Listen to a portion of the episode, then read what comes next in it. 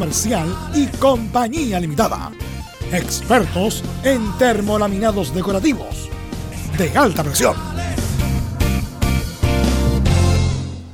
Estadio Portal en el aire, buenas tardes, 13 horas 33 minutos. La máxima para hoy 34. Pero la máxima para hoy 34 a las 17. A las 17 horas, ¿qué le parece? Qué calor. ¿Y usted anda con casco? Eh, sí, ando en moto en lo más rápido aquí. Unos amigos Usted me tiene todo venir tipo de vehículos, le falta solamente. Un helicóptero y un avión. Nada más. Bueno, ese es mi sueño. Es mi sueño. y lo demás lo tiene todo. No, no, no, lo tengo todo, pero eh, lo tengo a mi alcance, lo tengo en mis manos, pero no. eh, tengo la suerte de, de trabajar en el rubro, así que por eso. Bien. Vamos a ir con los titulares, alguna, algo para. Sí, lo, eh, que el- vuelve el fútbol a la televisión abierta. Sí. Después de mucho tiempo, este domingo 15 de marzo a las 18 horas se va a transmitir por Chilevisión el partido Unión Española Guachipato. No, el sábado. Lugares que hable le va a ganar a ese partido. Sí. O sea, que no, no es por mere- desmerecer a Unión Española Guachipato, pero está bien que lo se transmita. Además que es parte del acuerdo de, de lo- la adjudicación de los derechos de parte de Turner para transmitir un partido por televisión abierta.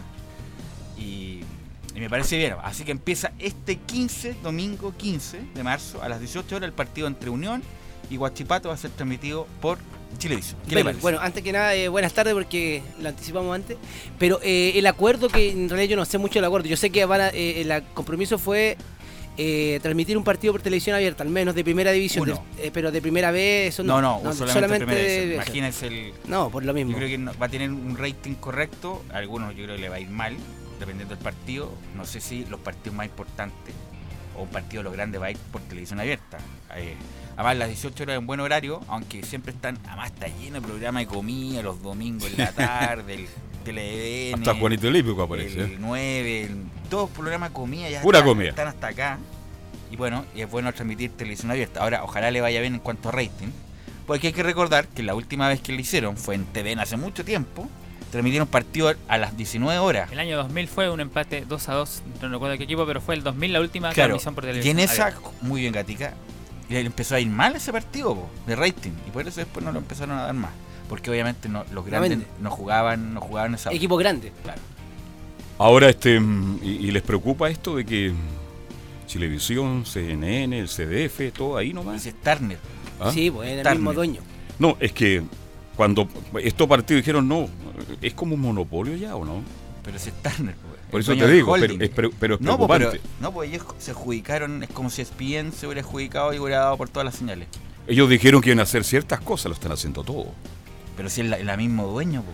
No, pero el resto de los medios. Es que el resto de los medios, pero si ellos compraron los derechos, ellos se ganaron los derechos. Es una adjudicación que. Claro, y dentro de las bases está transmitir un partido por televisión abierta, televisión, el cable SDF normal y CNN, ¿qué tiene que ver CNN aquí? Pero verlo, don Carlos, eh, y a todos los oyentes, yo creo que. A ver, el partido trae un poquito de atractivo el que va, pero en la parte comercial nunca va a fallar. Por ejemplo, lo que dice Velus, que a lo mejor un clásico nunca lo van a dar por televisión abierta. Difícil, sí. Muy no, difícil, No, no, no lo van a dar por No, televisión. por eso ahí van, a- difícil. van a poner, no sé, sin los partidos de un- tercera línea. Claro, a eso. De tercera línea. Bien, vamos a ir con titulares que lee Nicolás Ignacio Gatica López y entramos ya de lleno a analizar esto y mucho más en la presente edición de Estadio Portal. Nicolás Gatica, ¿cómo te va? Buenas tardes. Buenas tardes a todo el panel y a toda la gente de portales titulares para esta jornada de día lunes. Claro, comenzamos con lo que dejó la fecha 7 que por supuesto aún no termina.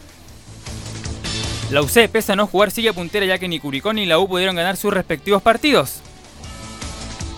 Eso sí, el cuadro de la séptima región tiene 16 puntos, al igual que la Católica. Otro que podría alcanzar al cuadro cruzado se unió en la calera que si vence a Coquimbo sumará también esa cantidad. Colo Colo en tanto volvió a ganar tras cinco partidos sin victorias, aunque con polémica del VAR en un penal y un gol anulado a La Serena. También sabremos qué pasará con el futuro técnico tras la negativa de Escolari y cómo se prepara el equipo para la Copa Libertadores. Justamente la parte baja, La Serena está último en la tabla del año con 3 puntos y en la acumulada también es colista. Deportes Iquique respira un poco ya que ganó su partido y suma al menos 5 puntos. Nos vamos ahora al UCE donde sabremos qué equipo tendrá disponible para mañana Ariel Holland para recibir a América de Cali. Decir además que el equipo colombiano en su arribo a Santiago fue recibido por una multitud allá en el aeropuerto. Nos vamos al tenis donde Chile lamentablemente cayó ante Suecia por 3 a 1 por la serie de Copa Davis. En septiembre el equipo nacional intentará mantenerse justamente en el primer mundo del tenis. Y por supuesto cerramos con la épica junto a Fabián Rojas, quien en horas de la tarde se va Allende los Andes, se va a Argentina. Esto y más en la presente edición de Estadio en Portales. En Estadio en Portales revisamos las polémicas de la semana. Junto al ex juez FIFA, René de la Rosa. Además de lo que, además de lo que dijo Nicolás Gatica, el- los titulares del tenis, se suspendió Indian Wells, Sí. el torneo Master Series de los más importantes de cemento que se juega en Estados Unidos. Es Indian Wells y Miami y se suspendió. No sé cómo se va a cubrir en cuanto a puntos, premios y todo esa, lo del Indian Wells por el famoso coronavirus. Eh, en Italia se está jugando Sin a público. puertas cerradas, sin público. Lo más probable es que se suspenda la liga italiana, dejando la embarrada justamente con los cupos. Lo mismo que pasó en Chile el, año también. pasado. Eh, se suspendió también, También la, eliminatoria de Asia. Sí. Sí. Así que es una escalada. Hoy día, los bueno, pasando un poco la economía, el precio del petróleo está a la baja totalmente. El dólar 8.40. En cualquier momento se termina el mundo, así que está complicada la situación. Así que ojalá que en Chile no escale tanto como en Europa y se puedan desarrollar las actividades normales, entre comillas, por lo que estamos viendo, René. No me asuste con el asunto de, que se haga en el mundo. Yo, yo me siento joven todavía, me, me queda No, todavía. usted le queda mucho. este ¿Qué tiene usted? queda bajar. 48 voy a cumplir eh, el 24 de marzo. Está impecable. Está impecable, está muy joven usted. Todavía le queda manjar este Le carro. queda carretilla para mucho rato. Impecable, ¿eh? impecable, Sí. Se ve muy bien. Pero la Si Conmebol se aleja de las malas costumbres, Va a durar mucho más. Mucho más. Mucho más. a usted le gusta mucho la noche, La noche. ¿A quién no? No, a mí me gusta. eh, No, el grupo de La Noche. Bruja. Sí, por eso. ¿ya? Sí, también Noche de Bruja, muy bueno. Oiga, pero la Conmebol también ya está tomando, a lo mejor las clasificatorias en Sudamérica se pueden postergar, ah, cuidado. No, pero es que por eso te digo, eh, no es tan grave lo que ha pasado en Sudamérica, lo que ha pasado en Asia, En Asia, en, Hay un muerto en Argentina y ya. en Italia. Pero eh, lo más probable es que los jugadores tengan problemas para venir. Venir. Pero no, hasta el momento no ha pasado nada y no había ningún instructivo de la Comebol por, por eso. Bien. Pero vamos a la jugada polémica, René. Esto, esto empezó hace rato, ya el jueves. Vamos con esta información de Colo Colo. No, pero ya empezó a hablar hace rato. Y a Gani- a Gatica después nos va a informar muy bien respecto a eso. Eh, de Colo Colo y... ¿De qué partido vamos, a- eh, vamos a empezar La U- con las polémicas? Bueno, nosotros no vimos la imagen, estábamos muy lejos, la verdad. Nosotros estábamos en el lado norte, la verdad, los pupitres están muy lejos de la jugada del sur. ¿Para Claro, estamos con cosas? norte Para que la gente lo sepa, la sí. prensa está en el lado norte y estamos muy lejos de la jugada del lado sur. Cualquier jugada del lado sur. De hecho, cuesta mucho hasta el tiro esquina, aunque parezca exagerado, porque Sí. la gente tiende a pararse o tiende. Así que poco muy ahí. lejos y tampoco consta. monitor como teníamos antes. Eh, y hay una mano de Galani que viéndola en la imagen es mano penal y no sé por qué no la vio Gilaver o no pidió el VAR o no sé qué pasó ahí, René. Sí, eh, una jugada. Bueno, recordemos que ese partido lo está peleando eh, Francisco Gilaver. eh, que igual ya estaba medio perdido, pero ahora empezó a volver igual que Piero Massa, que también lo vamos a comentar con referente a una jugada. Eh, fue un claro penal, el cual no tenía doble lectura. De a lo mejor eh, le habrá dicho de- del- del VAR y no, no tomó asunto, así que ahora tendrá que asumir, como bien lo vimos el día viernes, con los castigos de los árbitros que no están tomando. O simplemente no lo veo. po. No, no, y si no lo vio, lo- el VAR tiene que verlo. Claro. El VAR lo tiene que ver y tiene que darle ese... Me parece que hay una jugada que debes estudiar. Me parece significa que la persona que está ahí arriba ve algo extraño. Ahí él, si lo toma o lo deja. En este caso dijo, no, yo estoy clarito, vamos con el... Con, en este caso con el juego, vamos a desarrollar un juego, así que no hay nada. Así que yo creo que también le va a costar algo a Francisco ver esa jugada en específico. Un claro penal en el cual controla el balón eh, Galani con el pecho y le toca la mano. Y, O sea, no la controla con el pecho, la No, no, controla no, con el brazo. Con el brazo, en Sí, realidad, brazo y penal. pecho. y penal. Sí. Penal nada claro penal no sancionado por Francisco Gilaver. Sí, se equivocó él y el VAR. Eh, mire, yo no quiero echarle la culpa al VAR, porque estaría defendiendo algo que yo no Pero ¿por escuché. qué no le, no le avisó el VAR? No, si le había revisado, pero a lo que voy yo, tú eres el que me toma la decisión, yo. Velus, Velus, para mí me es penal, para mí es penal. Ya no, tranquilo René, que yo estoy claro en la jugada, así que ni siquiera voy a ir a ver el VAR, así que vamos. Perfecto. Ahora asume Velus. Correcto. Ok, la otra jugada, eh, primer tiempo del partido entre La Serena y Colo Colo, la típica jugada de Jaime Valdés, iba hacia por fuera y engancha hacia adentro, y hay un encontrón con Opaso. ¿Cuál es tu opinión? Después doy la mía. Yo vi la jugada en la primera, en, en- en la cancha, la vi la jugada. No es penal. A mí tampoco me No es penal. no. ¿No es Eh, penal? busca, no, de hecho, de hecho después Valdés siguió buscando, buscaba esa hace- jugada, siempre buscaba esa jugada, buscaba a- a- a- en este caso al, al Torta, Ya. que se pusiera de lado, cosa que como en los defensores, ve que yo soy lateral, así que yo sé Claro. cómo hay que ponerse, mentira. Eh, y ahí ese lugar para hacer así como la cuña para no, y así que bien, no ¿sabe por qué no recibo amonestación? Porque hay un contacto. Hay un contacto entre la rodilla de Opaso, que estira un poco, pero obviamente él va a buscar eh, Valdés el encontrón, y no, no hay como un, un estiramiento del pie de Opaso para derribarlo. Es más bien no hay un choque tampoco. claro, eh, estira un poco el, el, el muslo Opaso, y esa jugada es, es clarita como para buscarse el penal. Sí, pues típica, típica. Y después, por eso vuelvo a repetir, que después... A mí no en me pareció penal en el momento. ven la imagen de repetición de varias jugadas que, que se desarrollan en el partido, busca siempre esa jugada, en este caso Valdés. Así que... Le voy a creer a usted, fíjese. Así que... Me quedo con su opinión, que no fue penal. Así que no fue penal. pues, Yo tenía mis dudas. Bien por Roberto. A mí no, no me pareció penal en el momento. Porque hay otros que todavía están discutiendo. ¿Mm?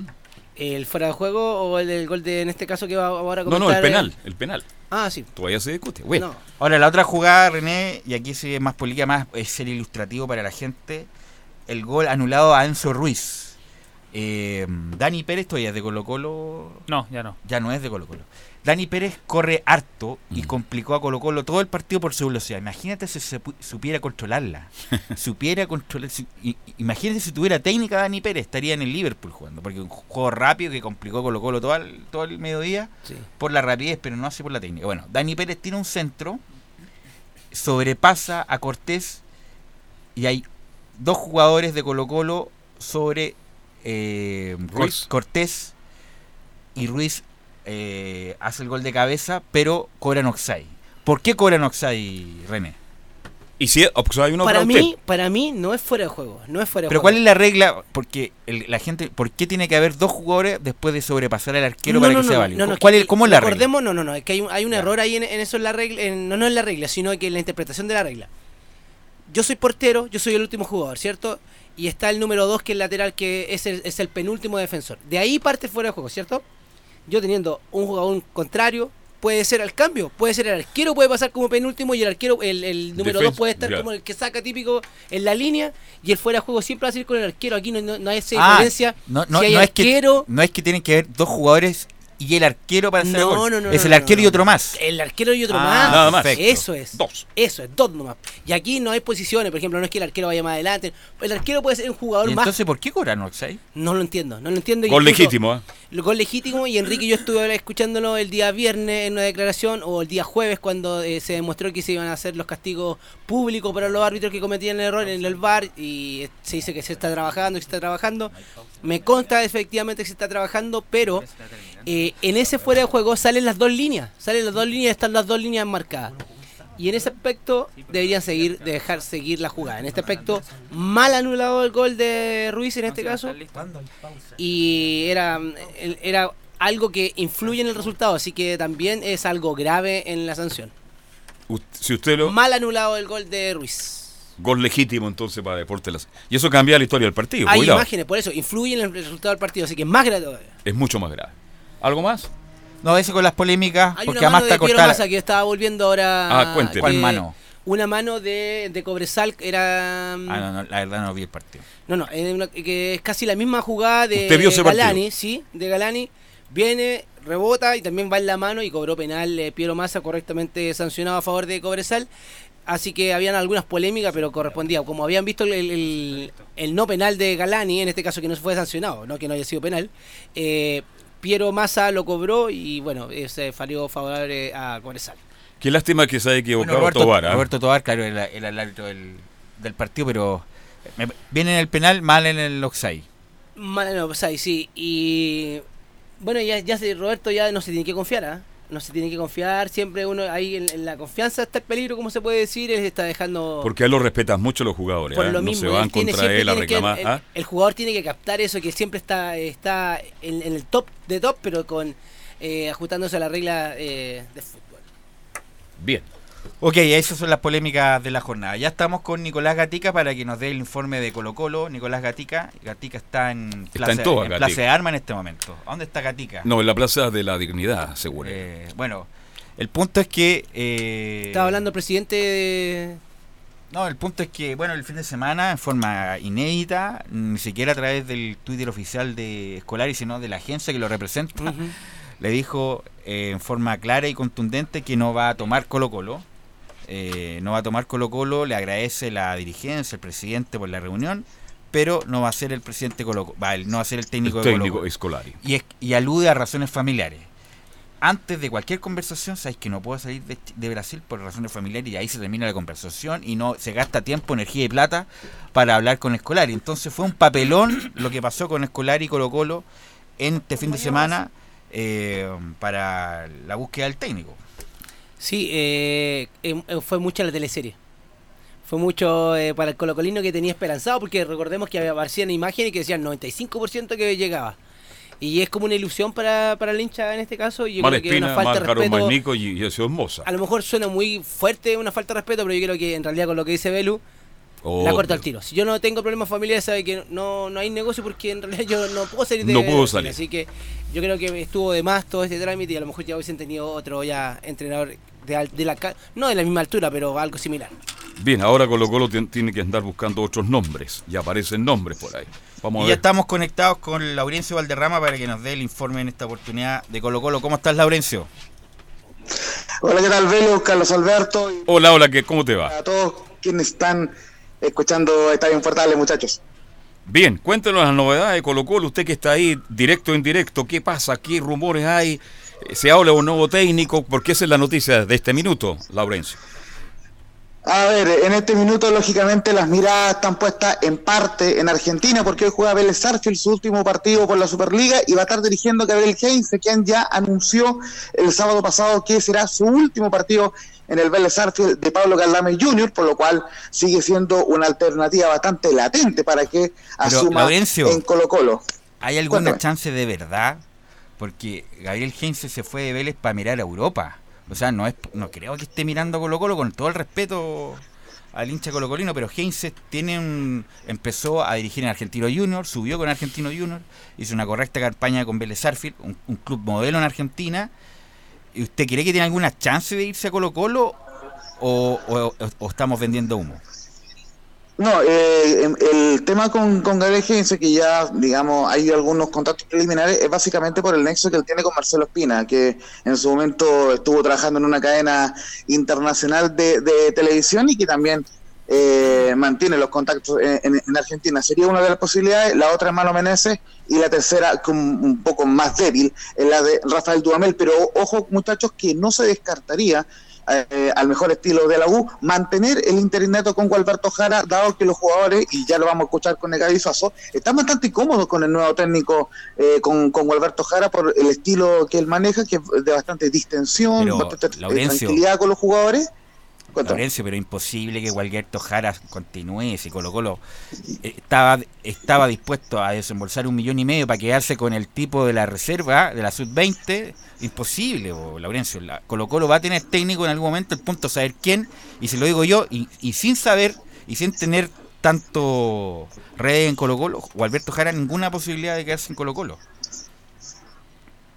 Sí, sí, eh, eh, lógico. Lo, lo- lo que te marco es que eh, ante, si es que llegara a pasar alguna posibilidad de, de- de que no de que no aceptara ningún técnico en Colo Colo, eh, que está dentro de la posibilidad, todos estábamos seguros que llegara a escolar y al final eh, no llegó, eh, no no se descarta así de 100% de la presencia de Gualberto Jara, pero la dirigencia sigue buscando técnico y, y- la- y las tres posibilidades son de momento la- las que te comentaba eh, hace algunos minutos. Entonces, Heinz es la única alternativa que maneja Colo Colo en No, este no es la única, no es la única. Me refiero de afuera, de acá de Chile. Se habla Mano de también. ¿Ah? Mano Menezes, pero tampoco creo que venga. Ujú. El, el técnico de Brasil. El, el punto es que Colo Colo va a tener un técnico, no sé si de la categoría de Escolari, pero Heinze, insisto, por conocer la historia de Heinze, que es muy cercano a Bielsa, Heinze está haciendo carrera para llegar a Europa, para hacer algo parecido al, a Diego Simeone o Mauricio Pochettino. Ese es el norte de Heinze. Por algo ha, ha escalado como, como ha escalado. Sería extraordinario para Colo Colo si Heinze toma Colo Colo. Sería Sí. espectacular. Pero hay que ser realista. Pero lo puede tomar hasta, hasta fin de año, nomás por seis meses. No es, pero no, no es chiste, po. ¿cómo hasta el seis meses Colo Colo un equipo serio? Tiene que tener lo menos este año y el otro, como le pasó a Sala. Ahora que le vaya mal, no es Colo Colo es un equipo grande de América Independiente como está.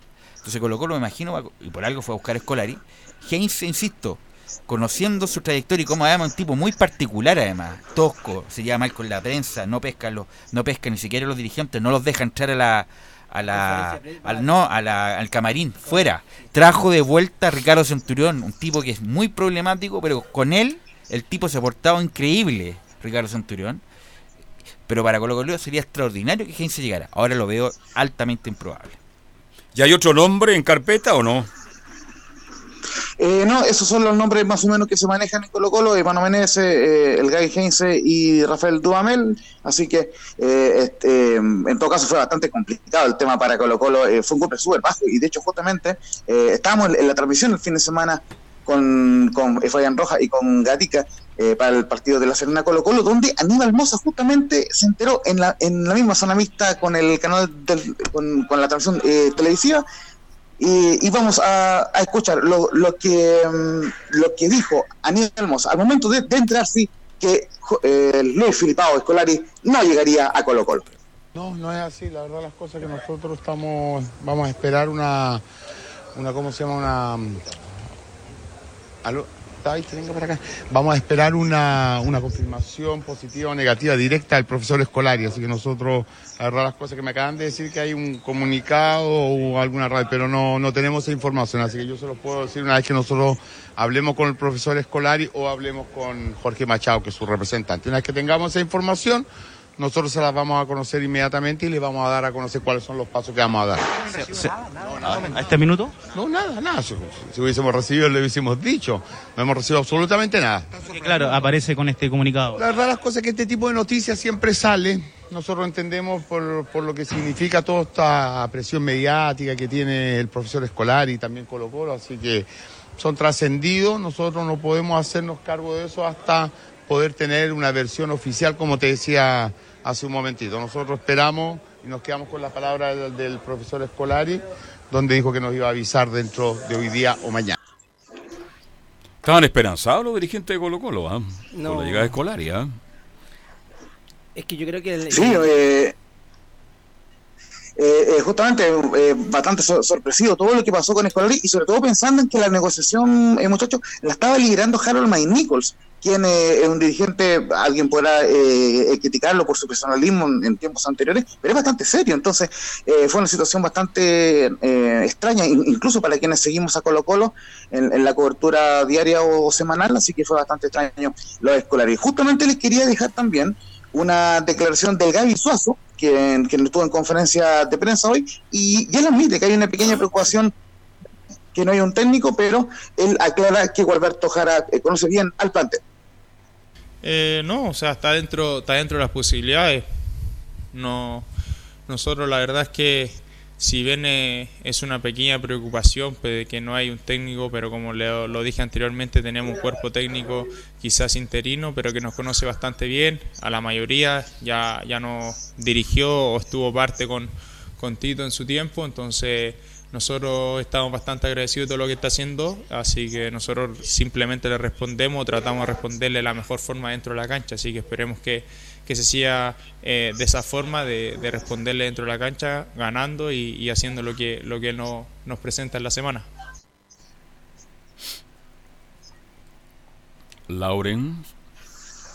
Eh, eh, cuéntame, toca la no, es que, bueno, los jugadores de Colo Colo conocen a Jara, si Jara ha estado toda la vida trabajando en Colo Colo. No, imposible que Jara, además Pero que no es el técnico. Se lo subirían por cierta parte. por eso les gusta, digamos las cosas como son. Con todo respeto, no, pues un chiste, si Colo Colo va a tener eh, eh, técnico en algún momento. Se han demorado más de la cuenta, por supuesto, haciendo el esfuerzo con Escolari, que fue un chiste también y una falta de respeto por las razones que expuso, por ya lo que dije, si es por razones familiares, en el primer momento no puedo, no puedo moverme de Brasil y ahí termina la conversación. Eh, así que ojalá Colo Colo encuentre un técnico de, de categoría. Con personalidad. Y mm, que esté validado por últimos buenos resultados, porque hay técnicos muy buenos que hace 20 años que no le ganan a nadie. Entonces Colo Colo tiene que buscar esa mezcla entre actualidad y ojalá cierta, cierta juventud. Y no estoy diciendo que está mal un técnico de 70 años, pero. Pero. Mm, tiene que ser más joven. Pero tiene. Bueno, las generaciones cambian y es muy difícil entrar a, jóvenes tan. con tanta, diría yo, tantas tentaciones. Ojalá traigan un técnico con personalidad porque el camarín de Colo Colo siempre ha sido difícil de manejar. Eso es lo primero. ¿Y Mario Sala no tenía personalidad? Tenía personalidad. po. Pero- hizo, hizo lo que hizo, pero le jugaron en contra. po. Ya, po, ahí tuvo, to- está. tuvo toda la personalidad. Ahora, lo que pasa es que... los- Pero no le creyeron. No, pues los muchachos como que estaban atornillando por otro lado. Por eso le digo. Sí. pero tuvo toda la personalidad, po. Sí, sí, tuvo sí. toda la personalidad de Mario Sala. Tuvo tanta O sea, ganar no, no fue por falta de personalidad. No. Es justamente al revés. Sí, Aparte, recordemos que dejó a muchos eh, que eran, eh, claro, heridos, eh, muchos que eran íconos en Colo Colo en la banca y ahí lo aguantó, lo aguantó, lo aguantó y lo que hablaban y ponía y, y iba contra la corriente y él veía siempre otros partidos. Claro, ese otro tema, ya que él veía otros partidos, definitivamente, ¿no? Y se equivocó también. Bueno, el fútbol está hecho de equivocación y de éxito. Es así el fútbol, da vuelta permanentemente la rueda, estamos arriba, estamos abajo, y Colo Colo hoy día está mal porque no tiene técnico, definitivamente. Y vamos a ver qué pasa en las próximas horas, mi estimado Laurencio Valderrama. Justamente les quería comentar una información que se me había quedado en el tintero, que eh, fuentes de, de Blanco Negro comentaron a- al diario El Mercurio, damos la fuente en este caso, que dice lo siguiente, hasta ahora ni Escolari ni su agente nos han comunicado formalmente que no aceptaron la oferta, más allá que la información de la agencia tenga validez. Fue muy confuso todo. Eso es la información que sale hoy en el Mercurio, pero ya está prácticamente eh, descartado Lu- Luis Felipe Escolari y, es un poco lo que se ha conversado acá en los pasillos. Justamente les quería comentar otra otra declaración de eh, Gonzalo, de mm, el Suazo, quien marca un poco distancias, por ejemplo, de referentes como Jaime Valdés, donde eh, él dice que le dejó mucho eh, Mario Salas eh, en su estadía de un año y dos meses Colo Colo, donde dice básicamente que Mario Salas me dejó mucho, me reubicó como volante y crecí mucho como jugador en Estadio Portales.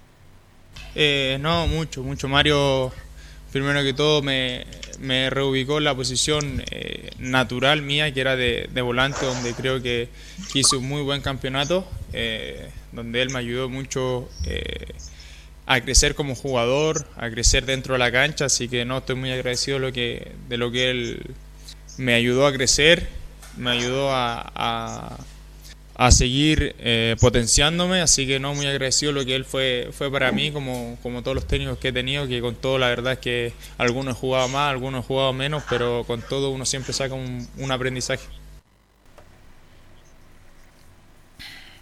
Jugó bien Valdés el otro día, ¿no? Hizo un buen partido, ¿eh? Es que es, es el, el ego también del jugador que viene saliendo de un, de- de un equipo que fue que es ícono, porque sigue siendo ícono. Y enfrentárselo a él tiene que tiene que con todas otras pilas, con otras pilas, se puso otras pilas. Sí, buen jugador, nadie Y pone ahora en tiene, duda. Colo Colo tiene un desafío el miércoles por Copa Libertadores, eh, Laurencio.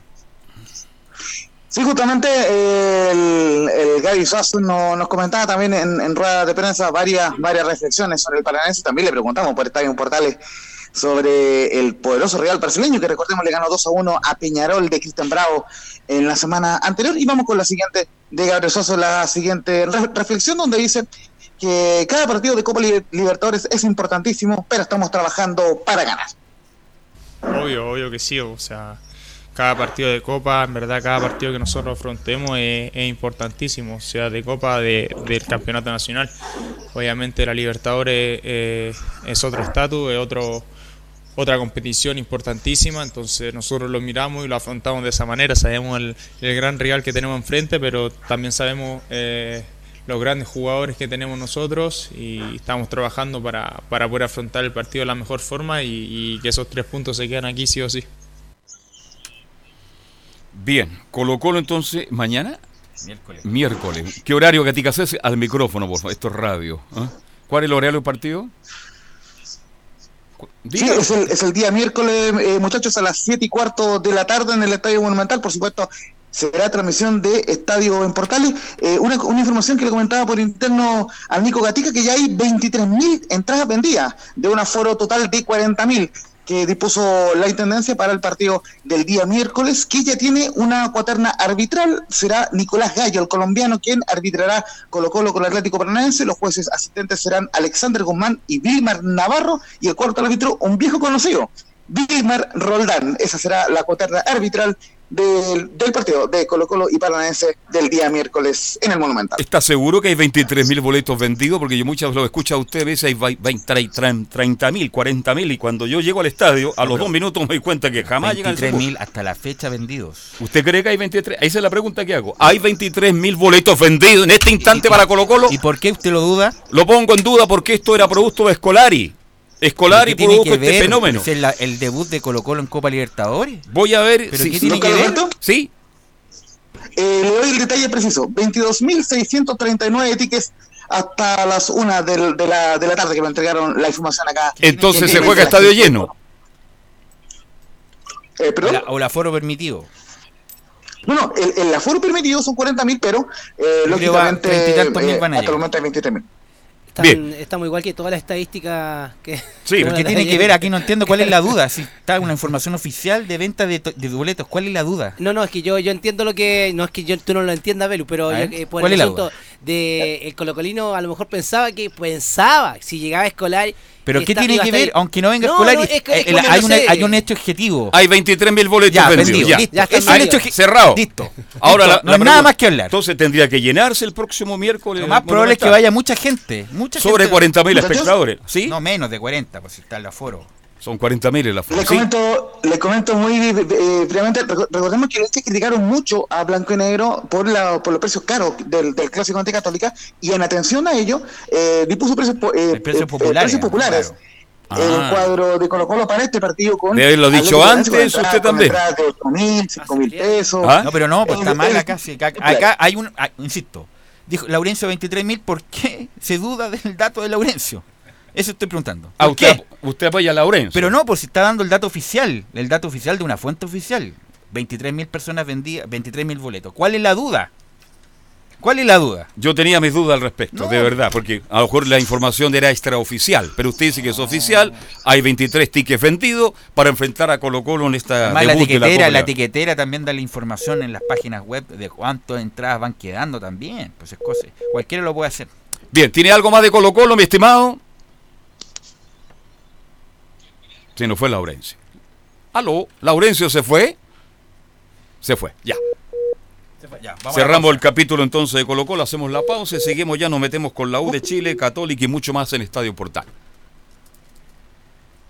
Radio Portales le indica la hora. 14 horas, 3 minutos. Comercial IAC y Compañía Limitada. La mejor calidad mundial en laminados decorativos. Comercial IAC y Compañía Limitada es Vertec en Chile. San Ignacio 1010, Santa Rosa 1779, Avenida Mata 446 y Portugal 501. Comercial IAC y Compañía Limitada es Vertec en Chile.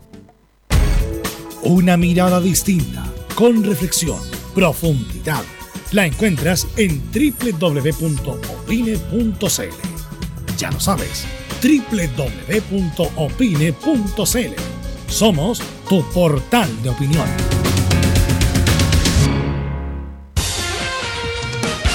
Gracias a los superdividendos, tu hipódromo Chile siempre te paga más. Juega en Teletrack.cl. Descarga gratis la nueva aplicación de tu hipódromo Chile que siempre te paga más.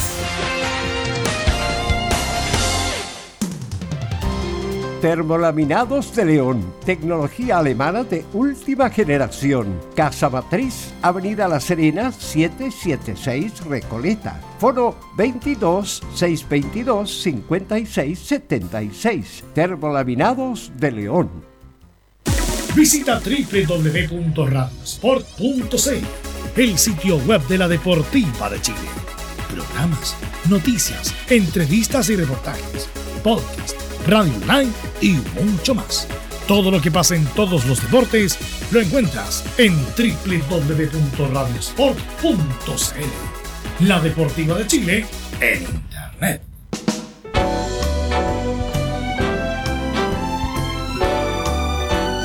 Radio Portales. En tu corazón, la primera de Chile.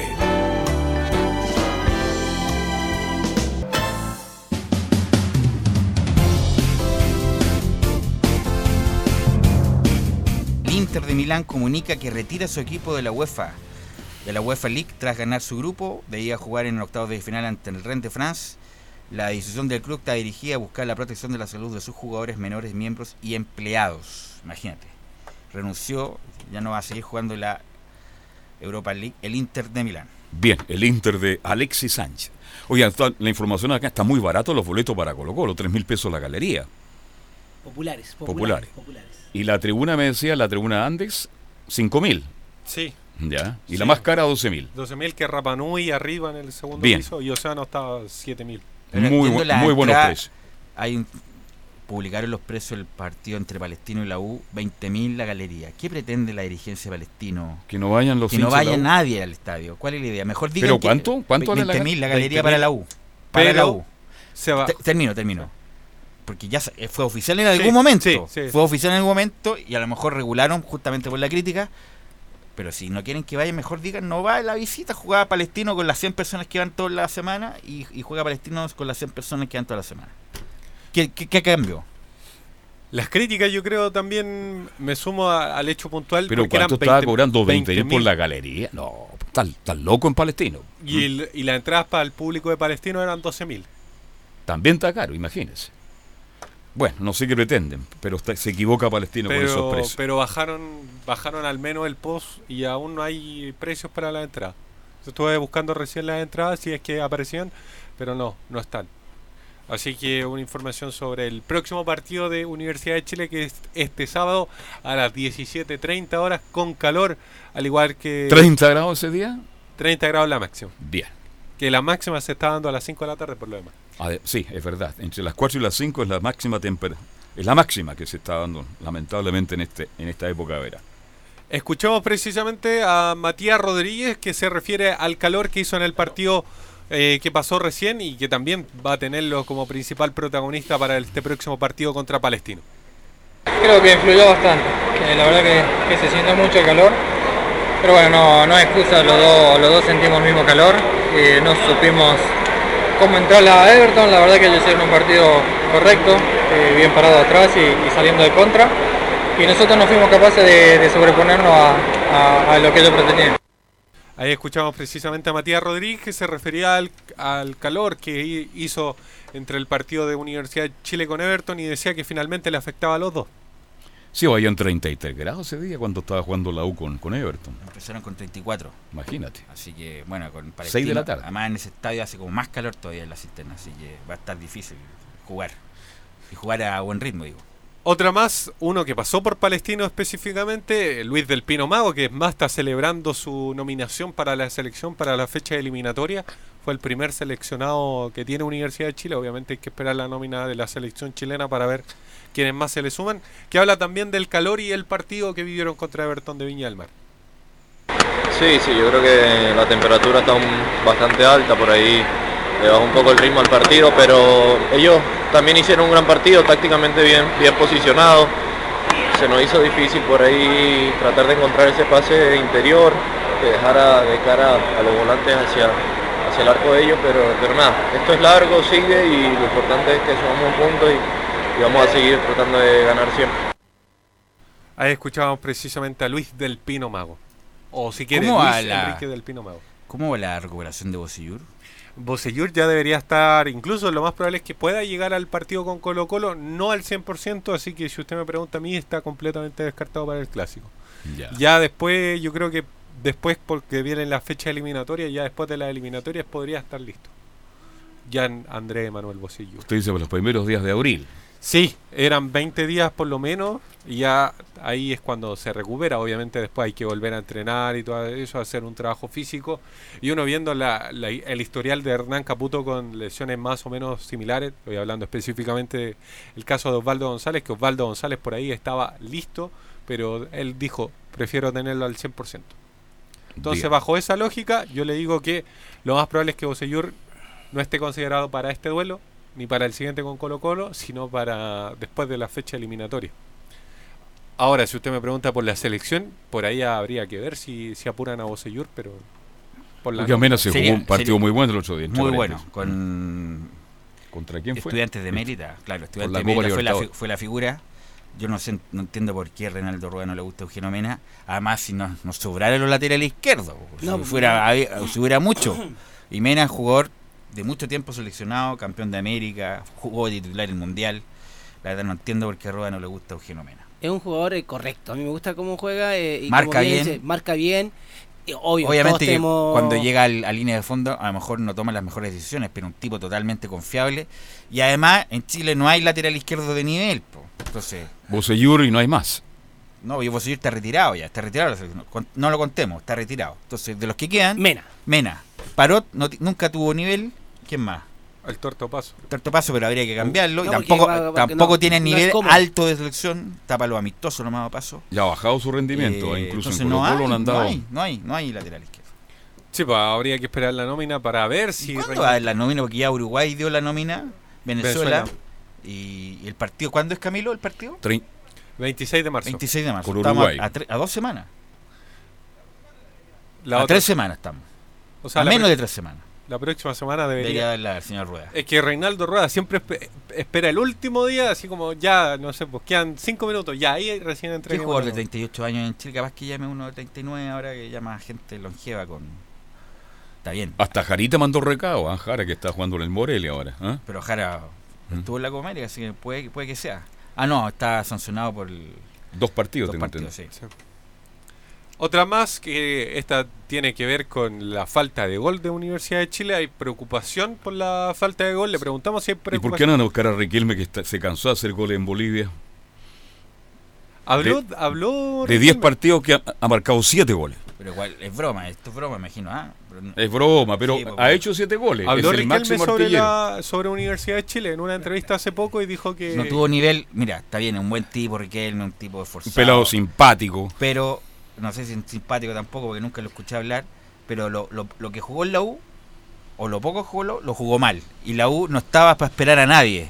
Y lamentablemente no podía darle tantos minutos, el tipo no rindió y lamentablemente se desperdició una, una gran oportunidad en Bolivia que haga los goles que quiera, cualquier otra liga, otro Sí, movimiento. él reconoce que la liga allá es mucho más fácil que la chilena. La chilena es mucho más competitiva. Él lo reconoce en dicha entrevista. Es ¿ah? más, se mostró bastante seccionado de su paso por. Claro, se quedó con una, una pena tremenda porque quería triunfar en la U, que por algo vino a la U. Pero bueno, en Bolivia se les dan las cosas y él lo reconoce. La liga boliviana es mucho más fácil. No, y siempre se ha sabido que no no que sea más fácil, es de otro, otro eh, de un poquito más bajo nivel que la chilena y la chilena es competitiva. Y siempre se ha sabido a nivel sudamericano que, que siempre la chilena tiene algo. la liga nuestra es tiene algo. competitiva. Pregúntele a Montillo. Ha hecho grandes partidos, pero le ha costado. Algunos hablaban que aquí, no, no, si aquí se corre, se juega, o sea, a veces criticamos mucho nuestra liga y nos damos cuenta. Es que se critica por en base a los resultados de la Copa Libertadores. Claro. Colo Colo perdió con un equipo boliviano. Entonces, si vamos a comparar las Con el ligas, Bilzerman. lamentablemente el único punto de, de comparación que tenemos es- son las copas internacionales. El el subcampeón de la liga chilena. Pero la liga nuestra hay partidos muy, muy, muy entretenidos de Yo no se le corre y se, se lucha mucho. Para mí la, la liga es relativamente buena. Ahora, cuando van a competir Ahí está el lamentablemente los equipos chilenos, no. Eh, le preguntamos a Hernán Caputo sobre la preocupación por la falta de gol en caso de Joaquín Larribey, que hace cinco partidos que no anota. Hay uno que, que por ahí no estuvo precisamente por una expulsión, pero son cinco partidos los que no viene anotando Larribey. Si a usted quiere sumarle desde el partido con Santiago Wander, que no anota un delantero centro de Universidad de Chile, esa vez fue mm, Nicolás Guerra el que anotó el segundo gol para Universidad de Chile. Le preguntamos si le preocupa la, la falta de gol. Esto responde Hernán Caputo. Me preocupo cuando no tengamos, no lo pongamos con situaciones de gol, con posibilidades de gol. Eh, eh, eso es lo que queremos mejorar, ¿no? Eso para todos los jugadores en ofensiva. Creo que ese es un tema súper importante. Ya volverá a tener las posibilidades y a convertir goles, eso es lo que queremos. Creo que 13 partidos que, que siempre convertíamos goles, hoy, hoy después de 13 partidos no, no convertimos un gol, y bueno, hay que tener la tranquilidad y la auto- autocrítica necesaria en este tipo de partidos cuando sabemos que podíamos más. No, lo de los delanteros es preocupante. Lo dije, yo lo dijimos en la transmisión, lo dije, lo he dicho todo esto. El punto es que cuando no hay respuestas colectivas tiene que aparecer alguna jugada individual, alguna inventiva, alguna cosa que haga. Por ejemplo, cuando los equipos andan mal, se refugian acá y le tiran pelotazo al 9. Y el 9 se la juega solo. Tú le tiras el pelotazo a la Rebey, te la va a volver de nuevo, te la va a volver atrás.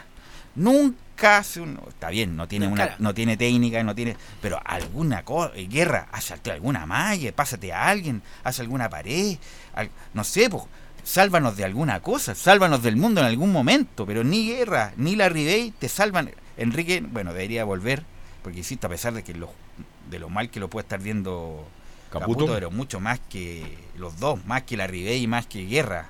Eh, Franco Lobo, bueno, eh, ha tenido pocos minutos, pero insisto, cuando uno no tiene respuesta, la- no sé, pues, yo siempre pienso en el Beto Acosta, que era un extraordinario jugador. Se le, se le tiré al Beto Acosta, él la aguantaba solo y él mismo te complicaba solo, solo, solo, solo. ¿Quién más? Paredes en su mejor momento. También, Paredes te la arreglaba solo, independiente que el equipo anduviera mal. Eh, Y que son jugadores que, por ejemplo, bajan, son delanteros. Marcelo Sala. bajan, esperan de espalda y- y- y se Marcelo. Sala, eh, no sé, no estamos hablando de grandes jugadores en todo caso, pero pero ni la Ribey, ni Guerra, ni Enrique en este momento te están salvando. Palo de nada. Olivera, por ¿Ah? El Ol- Olivera que era El, más, el palote. incluso la Ribey lo he visto poco agresivo de aire, poco agresivo de, ar- de arriba. O sea, gana, bueno, bueno, los goles que hizo con Curicó era prácticamente empujarla, pero poco agresivo de arriba, algo que el palote Olivera, por ejemplo, te la ganaba todas de arriba, cosa que he visto mal a, a la Ribey. A ver, ¿por qué esta crisis de, de delantero no se nota tanto en Universidad de Chile? Porque básicamente son los mediocampistas los que están anotando. Un dato estadístico. 15 goles a favor tiene Universidad de Chile, los mismos que Universidad Católica. De estos 15 goles, ¿cuánto ha hecho los delanteros centros? Los cuatro de la Ribey contra Sí. Curicó, uno contra Huachipato que fue de penal y el de Nicolás Guerra. 6 goles, 6 de 15. Esa es la, la falta de gol de Universidad de Chile, al menos de los delanteros, que ha pasado entre comillas colada producto de los No, ha mejorado, insisto, y con la con lo, con lo que tiene la U, yo perfectamente alinear a, a Moya, Galani y Zacaría, poniéndolo más arriba, que ya lo veo con ritmo. Montillo, dejar arriba libre a Aranguis como delantero, libre, que se mueva donde quiera Arangui, y el 9, pónganle el nombre que quiera, o la Ribey, o Enrique, no, o la Ribey Enrique, Guerra, lo dejo, lo dejo ahí apartado. ¿Por qué Aranque viene tan atrás, llega sin, ah, sin fuerza a veces? No, pero ha sido lo mejorcito de la U. Por eso te digo, pero si él jugara más arriba y no tan atrás, andaría mucho mejor. Es un jugador desordenado para mí. Para mí, yo. Eh, no, No, no, ninguna pero pelota perdida. nada que decir de Arangui en esto. Eh, Arangui no, ha sido no, no, no. Desordenado y todo, es un buen jugador, Por ejemplo, tú te ahí de, de- Es que uno, así como ya, lateral, lateral. No, él está en todo el campo de juego, no da ninguna pelota perdida. Eso es lo que me llama mucho la atención. Que, bueno, por su edad y todo el tema, y, y, y de ahí salen las jugadas que son diferentes. Pero es un jugador que ha hecho un correcto partido y en la Unión Ha hecho un buen campeonato hasta Sí. ahora. Pero yo pienso que si juega un poquito más arriba, no, no, no se sacrifica tanto en tarata, No llegaría mucho mejor al arco rival. Escuchemos otra de Hernán Caputo que tiene que ver porque por qué no nominó a Ángelo Enrique y esta falta de gol también. Ángelo es un gran jugador, no es conocer. Que no esté hoy eh, por situaciones que ya siempre son decisiones del entrenador, pero eh, bueno, hay jugadores que tuvieron también la posibilidad de entrar, que son ofensivos y que lógicamente también se pusieron en cara al gol. Así que nada, no, no tengo mucho más que decir sobre el tema porque hoy justo Ángelo no estaba, entonces a veces pasa esto cuando, cuando no están los jugadores en la situación. Escuchamos precisamente a, a Hernán Caputo que decía, claro, este cuestionamiento lo hacen porque no porque porque faltaron goles, principalmente los delanteros. Otro tema que tiene que ver con, con Universidad de Chile es que Gonzalo Jara el, durante el fin de semana dio una entrevista a LUM, las últimas noticias, donde habló precisamente de que quería retirarse en la U. Sí, Le señor. textual. No, no, no, no, no. Pero cuando llegó quería retirarse. No es que, Así. ahora, no es que ahora quiera No. retirarse en la U. Cuando se vino a Chile, vino la U a retirar, Ahora a- no, a, pues, terminar ahora- su, su carrera. Ahora otra es su actualidad. Sí, dice Gonzalo Jara. Esa era mi idea. Primero acaba- era acabar mi contrato en, en la U, donde siempre quise jugar y fui campeón. Pero después se dieron otras circunstancias. El club colectivamente no anduvo, aunque fuimos campeones. Por mi parte, yo también hago mi autocrítica. Algunos querían y yo también jugar lo mismo que en la selección, pero los jugadores no eran los mismos. No, sí, la leí la, la entrevista. Bueno, él estaba en estudiante, que estaba muy conforme, muy contento, seis meses, pero Guedes insistió en él y ahora está en Además, Morelia. estudiante después terminó en la banca también, o sea, hay que decirle otras cosas. Sí. Y además Y se fue Milito también, Y ¿eh? además Gonzalo Jara en la U fue un desastre, desastre total. Se mandó cada embarrada, recuerdo con Cruzeiro, que a la U fuera la Sudamericana por un error semifinales de Copa Chile, el error con Palestino, cometió cada embarrada, por no decir cada cagada, Gonzalo Jara. Por favor, no digas Cada cagada que hace una autocrítica así como superficial, pero lo de Gonzalo Jara fue muy malo. Solamente, bueno, importante en el campeonato que ganó con Hoyos. Pero después se mandó una embarrada que era, era, era muy difícil de defender. Ni siquiera el mejor de los abogados lo defendía. Sobre los últimos meses, Gonzalo Jara dice, la pasé mal. Al final, y claro, se me pasaron muchas cosas por la cabeza. Yo quería retirarme en el equipo de toda mi vida, pero bueno. Y además con una displicencia que era brutal lo de Gonzalo Jara, por algo se fue de la U. Y ya nadie lo pidió de vuelta. Así que eso es una Universidad de Chile que ya mañana la prensa por lo menos va a poder ver el entrenamiento y poder conversar por ahí con uno de los protagonistas de este partido contra Everton de Viña del Mar. Se prepara para enfrentar a Palestina. Palestino en la cisterna a las 15.30. Va a tener que saltar el muro no solamente Nada más del que eso. complejo deportivo. Y están al lado, son vecinos. Por 20 mil. ¿Ah? 20 mil pesos. la- 20 mil pesos la galucha. Están locos los dirigentes de Palestina. Ahí, mañana a ver si Bien. podemos informarle cuánto está el precio. Ok. Eh, Camilo Vicencio, ya para el informe de Universidad Católica. Esta católica que su gran desafío sigue siendo la Copa Libertadores de América. Muy buenas tardes, pero antes del palestino yo sé quién va a llegar. Algunos amigos de nosotros van a llegar por allá. ¿Quién es hoy? El Charinga va a estar ahí de todas maneras. No, el Charinga ya está ya. ¿ah? El Charinga va a estar de todas maneras. Bueno, Carlos, lo de la Católica, eh, que se prepara para este partido de mañana, 19-15 horas. Ese es el horario ratificado en San Carlos de Apoquindo para este compromiso frente a América de Cali, porque lo que hace es que Católica intentó de cambiar el partido de horario, pero la Conmebol le dijo no, ya está determinado y se juega a las 19-15 horas. Quería eh, postergarlo, eh, retrasar el horario. Postergar- eh, ponerlo más, más tarde, pero no. Y lo mismo con los siguientes encuentros. Con Gremio, que es la próxima semana, que también es a las 19-15 horas, se mantienen en esos horarios. Oye, me escribe Waldo acá, dice, felicita a Velo porque dice que quedó corto en lo que dijo sobre Jara. ¿ah? Sí, pues, insisto, cuando pasa el tiempo, uno que va como que va relajando un poco, pero lo de Jara el lado fue muy malo, la verdad. Muy malo, terminó muy mal y era mejor que se fuera, como se fue. Bueno, y con respecto a la Católica que llega con un jugador ya descartado que ya no estuvo la semana anterior, ¿Quién? fue Gastón Lescano. El, el delantero que ya estuvo fuera en el partido con Inter de Porto Alegre. Y otro que está en duda, Ignacio Saavedra. Tiene una molestia en el cuádriceps, así que lo van a esperar hasta, hasta último momento para ver si que, si que puede llegar. En realidad está, bueno, yo creo que ya hoy día en la noche lo va a tener más o menos eh, listo el técnico eh, Ariel Holland. Y habló el que podría ocupar esa posición, que es eh, Luciano Wed, que ya lo, lo hizo en, la, en el verano, en el partido frente a Colo Colo por la Copa Chile, así que podría estar en ese, mm, en ese compromiso eh, Luciano Wed reemplazando a Ignacio Saavedra en, e- en esa ubicación. Y habla precisamente Ignacio, eh, Luciano Wed sobre el análisis de América de Cali.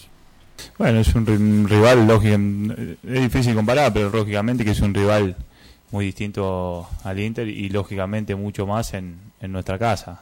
Sabemos que tienen, tienen jugadores muy, muy buenos, muy desequilibrantes, eh, pero bueno, nosotros aspiramos a hacer nuestro juego, a seguir creciendo como equipo, a eh, tener una solidez defensiva mucho, mucho mayor y, y bueno, después lógicamente con las individualidades que tenemos tratar de, lastimarlos y, marcar una diferencia.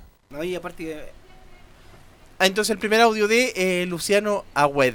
Bueno, el primer partido de local, ya perdieron uno de visita, así que el de mañana ya es un partido bien, importante para la, para la Universidad Católica, pensando en que si quieren aspirar a clasificar, tienen que ganar lo- los tres partidos local como mínimo. Y rescatar algún punto de, visita eh, contra América de Cali, que viene de perder también contra Gremio en condición de local. Eh, eh, Luciano Agüed habla sobre la importancia de ganar de local. Sí, bueno, creo que la mayoría de los equipos lo, lo piensa de esa manera. Si ustedes ven cómo arrancó el último campeón que fue River, eh, también arrancó de la misma manera. De visitante entendía que era un partido complicado y, y no, no, no mandó lo mejor que tenía y, bueno, después lógicamente se hace un fuerte local. Nosotros ya nos pasó la Copa pasada que eh, ganamos dos de los tres partidos de local y estuvimos ahí. Eh, si hubiésemos ganado el último que quedaba con, con Libertad, casi que estábamos adentro. Entonces, entendemos de, de la importancia total de, de- jugar de local. Es un poco, un poco de lo que decís vos, un poco el contexto de la gente, otro poco que estamos en nuestro estadio y nos sentimos eh, mucho más cómodos, y otro poco que el rival sabe que viene visitante, sabe que tiene que tratar de rescatar algo y, bueno, eh, nosotros lógicamente que tenemos que asumir asumir el riesgo del partido y, y ir a buscarlo para, para sumar de a tres. Bueno, y el otro jugador que está descartado para mañana es eh, Valver Huerta. que ¿Qué está- pasa con Huerta? Él lo expulsaron frente a Inter de Porto Alegre, así que ahí va a tener que rearmar la defensa. También yo creo que va a ser eh, eh, Tomás Ataburuaga, el que va a acompañar a Kusevich. Por ahí debería, debería ser la, la formación. Pero está, esta obra es más derecho que izquierdo, ¿no? Sí, pero ahí deberían in- intercambiar, porque es el único defensa central que tiene. Si no, tendría que poner a Parot como, como eh, central por izquierda y e ingresar el Cornejo por, por- Como lateral, ya. Pero yo creo que debería ¿Y el ingresar- otro lado? Y el otro lado, Rebolledo, yo creo que de- debería estar. Ya. Así que Rebolledo o el Chapa fue en salida. Pero- América y Católica van por la Sudamericana. y claro, es por, por el ter- yo creo que por el tercer por el tercer lugar del grupo. Bueno, se sorprendió la gente, Sí. por- bueno, sabemos que hay mucha comunidad colombiana en Chile y el América de Cali, junto Sí. con el Nacional de Medellín, son los equipos más populares de Colombia.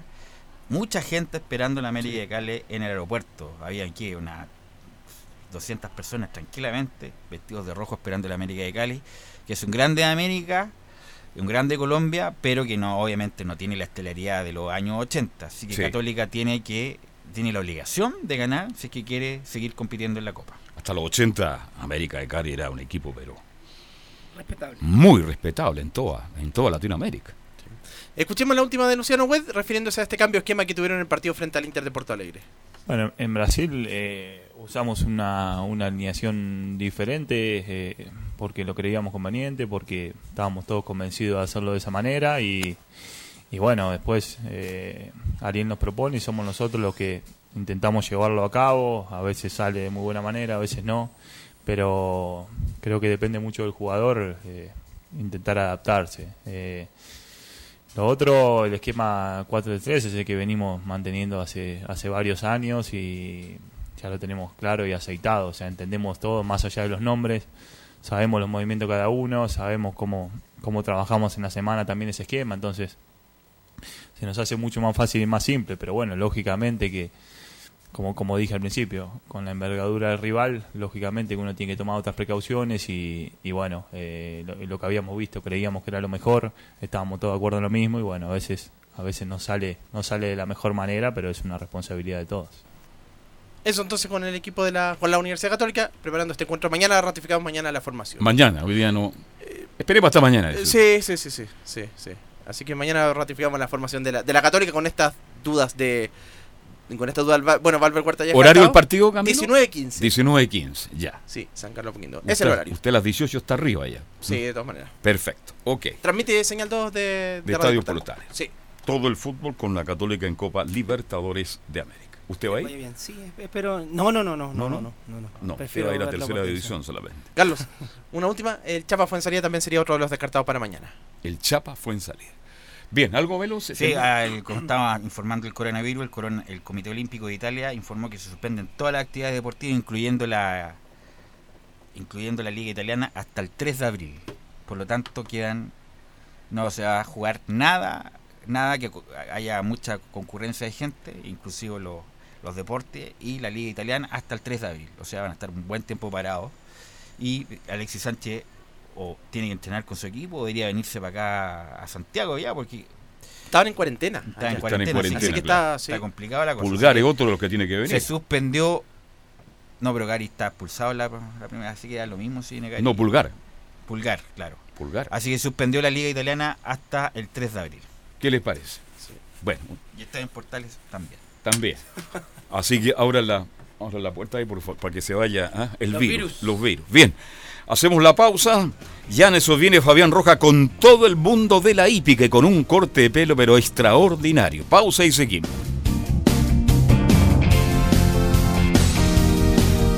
Radio Portales le indica la hora.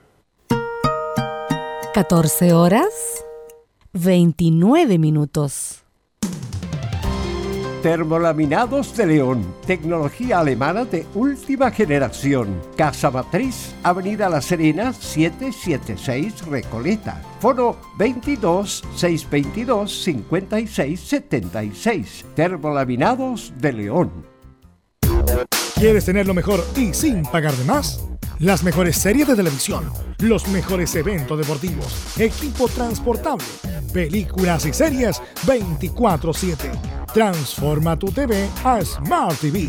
Llama al 973-718989. Twitter arroba panchops. Comercial IAC y Compañía Limitada. La mejor calidad mundial en laminados decorativos. Comercial IAC y Compañía Limitada es Vertec en Chile. San Ignacio 1010, Santa Rosa 1779, Avenida Mata 446 y Portugal 501. Comercial IAC y Compañía Limitada es Vertec en Chile. Disfruta las carreras de tu hipódromo Chile estés donde estés, jugando y ganando desde teletrack.cl.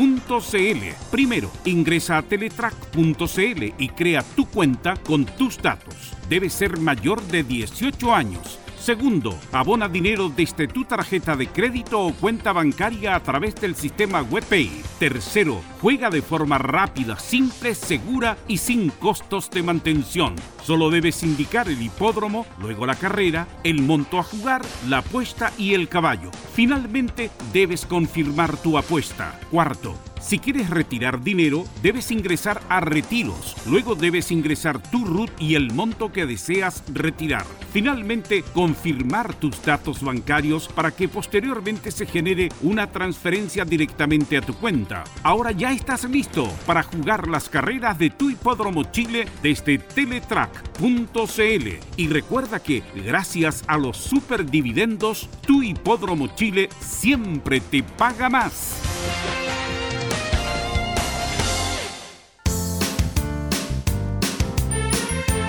Hola, les saluda Carlos Zapag. Tengo una cordial invitación para ustedes. Lunes a viernes desde las 15.30 hasta las 17.30 horas. No se pierda Portaleando la tarde. Música, servicio, entrevistas, noticias en el 1180 AM Radio Portales.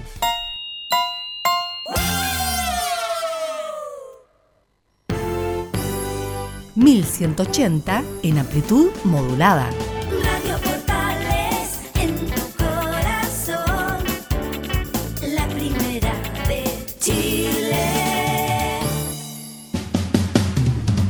Fabián Roja, ¿cómo le va? Buenas tardes, ¿cómo está usted? ¿Cómo estuvo el fin de semana?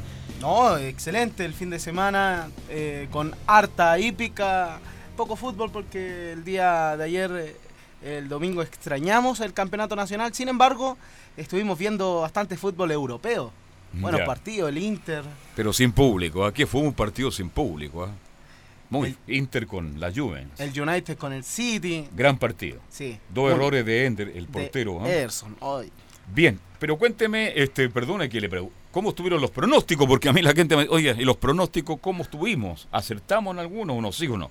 Sí, por supuesto. El viernes eh, estuvimos despachando desde el club y salió un ganador. Eh, lo, lo voy a revisar acá. Al tiro acá, eh, ¿cuál fue el que ganó aquel día en el Club Hípico de, Aquel día de una canción de Rafael muy famosa. ¿eh? Aquel día, el viernes. Claro. Y, Corre que te pillo también anduvo muy bien. ¿ah? y el sábado no pudimos eh, entregar pronósticos, pero el viernes... Careguante, ¿cuánto vuelve a correr? Careguante yo creo que en unos eh, 10 días más. O si no, este fin de semana. Ya, vamos Así a estar atentos a Careguante. Hay ya. que tener en consideración para este fin de semana si es que corre Careguante. Pero un caballo que sube- subió el índice. Recordad que lo hemos estado comentando. Cuando ganan los caballos, suben eh, el índice y van a correr otro tipo de carrera, no correr la misma que han ganado. Correcto. Por ende, después tienen que volver a, a bajar el handicap para volver a, a mostrar todo el talento que tienen. Así que es difícil que vuelva a repetir de inmediato Careguante. Tendría que bajar. Antes que algún- entremos la- ya con toda la información, usted viaja hoy en la tarde a Buenos Aires. Claro, a las seis y cuarto sale el vuelo rumbo a El Palomar, en Buenos Aires, y de ahí estaremos en eh, la Mañana casa ya estaremos directo en directo desde Buenos Aires con el sorteo, ¿no? Mañana será el sorteo de partidas del latinoamericano. Vamos de inmediato a comentar eh, los eh, corredores. Oye, yo me he metido harto en la hípica, usted me está enseñando mucho y yo me he metido en la hípica. Estoy hasta viendo hípica en la tele, imagínese, lo que nunca hice en mi vida. Y interesante, ¿ah? Sí, mañana entonces le cuento que... Me gusta su relato, sigo escuchando a sus colegas y me gusta su relato. ¿Sí? Sí. Bueno, me gusta eso. Así que vamos, pero hay que seguir superando. Y Gatini no tiene fecha de debut. No, no tiene fecha de debut. Todavía tiene un año y medio, así que hay que Ah, esperarlo hasta el muy joven todavía. Ok. Oiga, eh, vamos metiéndonos de lleno al tiro con respecto al latinoamericano. Eh, mañana se es el sorteo de partida. El jinete Jorge Alejandro González ayer estuvo con respecto a el hipódromo de San Isidro, el él viajó el día sábado en la noche, llegó el día domingo y estuvo montando el día de ayer. Sin embargo, lamentablemente el gremio de jinetes eh, de allá eh, hizo un paro. Ay, ay, ay. Lamentablemente, reunión, una reunión antes del latinoamericano, eh, hubo un paro que los jinetes se realizaron el día de ayer en el hipódromo de San Isidro, por ende la reunión no se pudo completar el día de ayer y Jorge Alejandro González sí tuvo su debut, pudo conocer la pista, tuvo un tercer lugar en una de las carreras del día de ayer, sin embargo su segunda monta que tenía contratada no pudo realizarla por dicho acontecimiento. Sin embargo no es de preocuparse, es un tema que se estará resolviendo entre hoy y mañana en el hipódromo de San Isidro. Estaremos con novedades también eh, mañana desde Argentina para entregarle todas las novedades con respecto a lo que pasó el día de ayer. Vamos de inmediato a, rep- a repasar los 18 participantes. Comenzamos con Sea Salavada de Argentina, una yegua de 4 años, ganadora de 8 carreras en el hipódromo de San Isidro, incluso en su debut más el eh, Gran Premio Internacional Copa de Plata Grupo 1 en distancia de 2.000 eh, metros. Esta ejemplar, seas alabada, es una hembra argentina que hay que tener en consideración para este día sábado 14 de marzo a disputarse en el latinoamericano. También por Argentina estará eh, eh, representando Imperador. Todo esto es eh, lo que nos entregaron desde el hipódromo de San Isidro para toda la prensa. Es eh, los ejemplares que tienen su campaña en los distintos hipódromos de todo a nivel ¿Cómo se hace este sorteo? El día de mañana eh, tienen que estar eh, los eh, representantes de cada uno de los ejemplares Ya, y eh, dentro de una tómbola tal cual, ya. echan a Las 10 bolitas. 18 bolas y ahí el primero que salga tiene que ir eligiendo la partida. Ejemplo, si sale Sea Salavada, el propietario de Sea Salavada sale, elige la bola número 8 y es el eh, número 8 que tiene que eh, elegir, en este caso en el, el latinoamericano. Pero, el número, el número, ya. pero mañana sí o sí le tenemos más novedades al respecto porque no sabemos cómo lo realiza el hipódromo de San Isidro. Acá en Santiago se realiza de que el propietario saca una bola, eh, sale ejemplo, sea Salavada. Viene el propietario y el propietario es quien elige la partida. En este caso, cualquiera de las que estarían eh, dispuestas para eh, disputar dicha prueba. Digamos que el latinoamericano en la hípica, más los es como la, la Copa América de fútbol. Es la carrera más importante de esta parte del mundo, de Latinoamérica. Entonces, es como la Copa América de fútbol para que la gente se vaya acostumbrando. ¿ah? Claro, y hoy por hoy eh, eh, está Argentina, Brasil, eh, Chile, Perú y Uruguay. Lamentablemente Venezuela por algunos temas políticos. Por algunos eh, problemas. ¿ah? Y otros temas también, Ecuador han quedado al margen.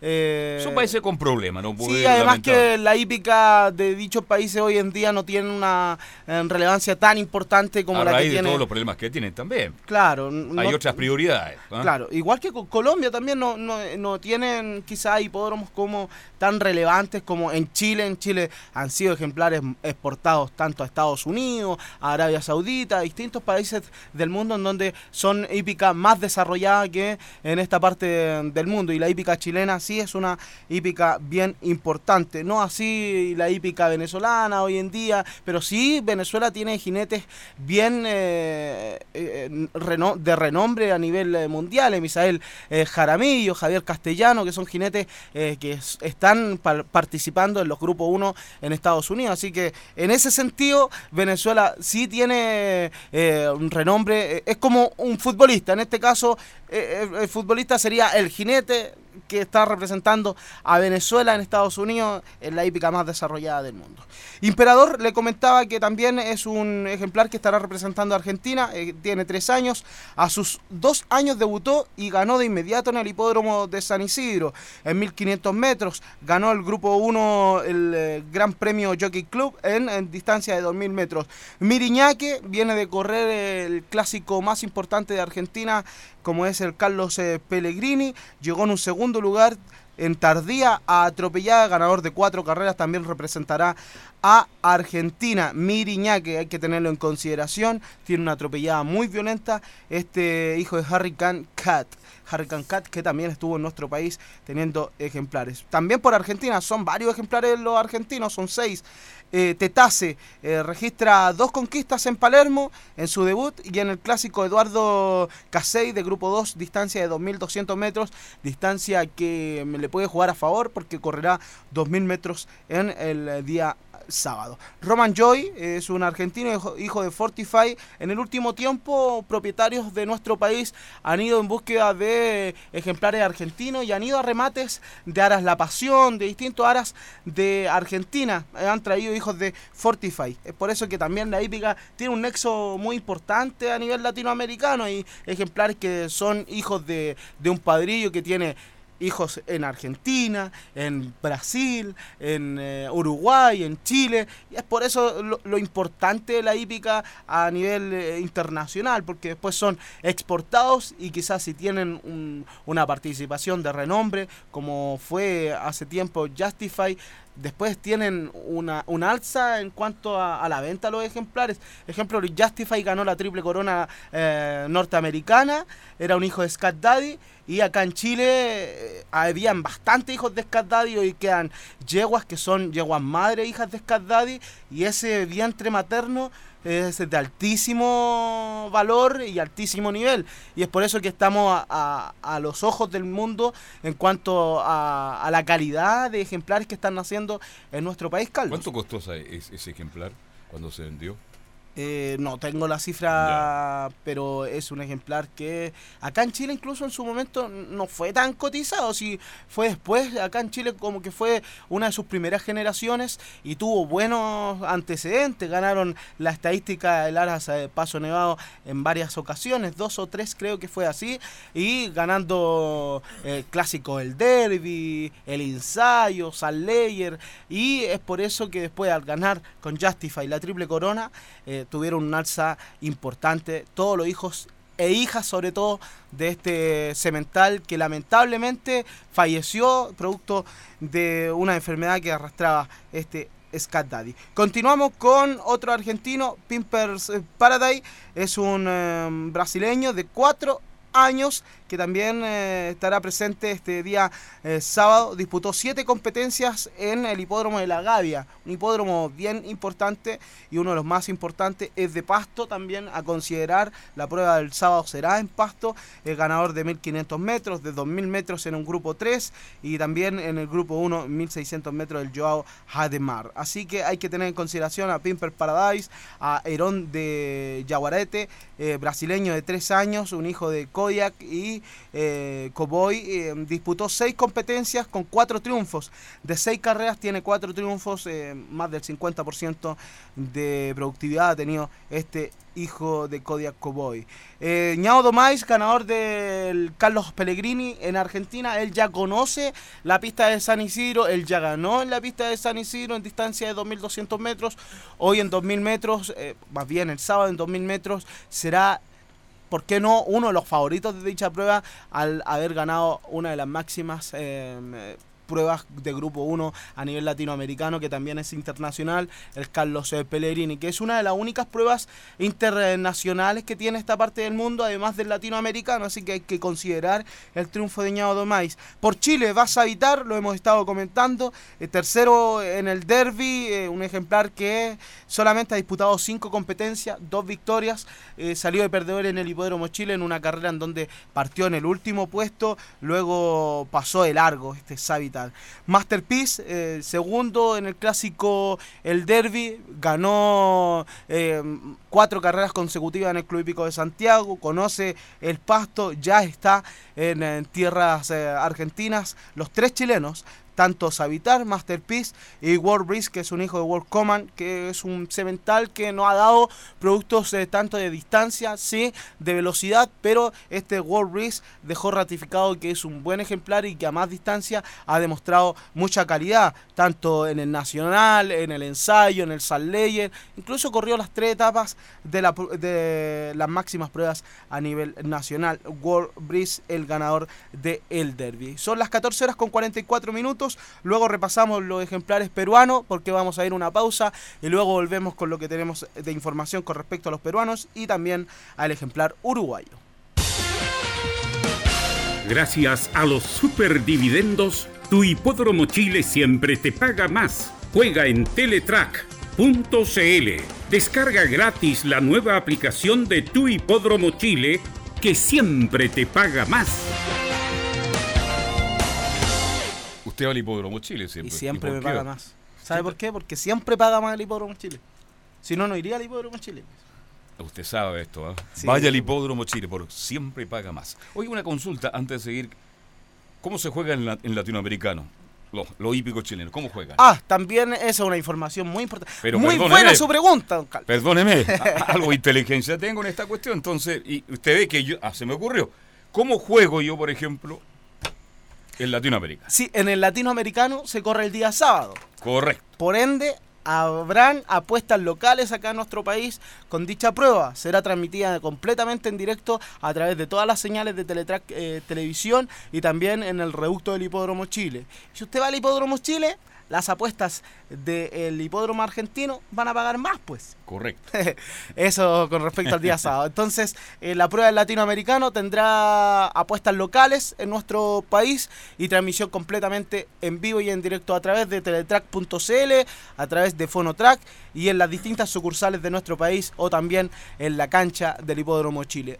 Em, también en disfrutar eh, las carreras del día sábado, podrá disfrutar también del latinoamericano Ya completamente hay en vivo. pantalla gigante, me imagino. Hay una pantalla gigante en el Ya. Hipódromo Chile, ya está puesta hace más, hace cerca de un año ya la pantalla gigante que está a un costado de... Ese día de carrera pausa y todo a, a mirar el latinoamericano. Claro, por supuesto. Así que si yo no hubiese ido al latinoamericano, hubiese estado pegadito en el Hipódromo Chile viendo el latinoamericano, jugando mi, mi boletito por un chileno. A ver si podemos, jueves tenemos fútbol, ¿sabe? Y usted puede transmitir en directo de allá. Sí, no hay problema. Ustedes me avisan nomás, eh, hay que coordinar bien para, Exacto. para que estemos completamente conectados desde Argentina con Chile. Le comentaba que eh, nos faltaban los peruanos. Dixie Wave es un ejemplar que incluso corrió acá en nuestro país, en Chile, el latinoamericano. Ha corrido 26 pruebas, suma 13 primeros, 26, 13, 50% de rendimiento en cuanto a victorias. Ganador del clásico Almirante de Miguel Grau Seminario, grupo 2. Es ganador del grupo 2 eh, clásico Ciudad de Lima, eh, del Gustavo Prado en grupo 3 y del clásico Miguel Checa Eguiguren en distancia de 1900 en grupo 3. También eh, asoma en el Baldomero Aspillaga de grupo 3. eh, Este ejemplar Dixie Wave es un nombre a tener en consideración.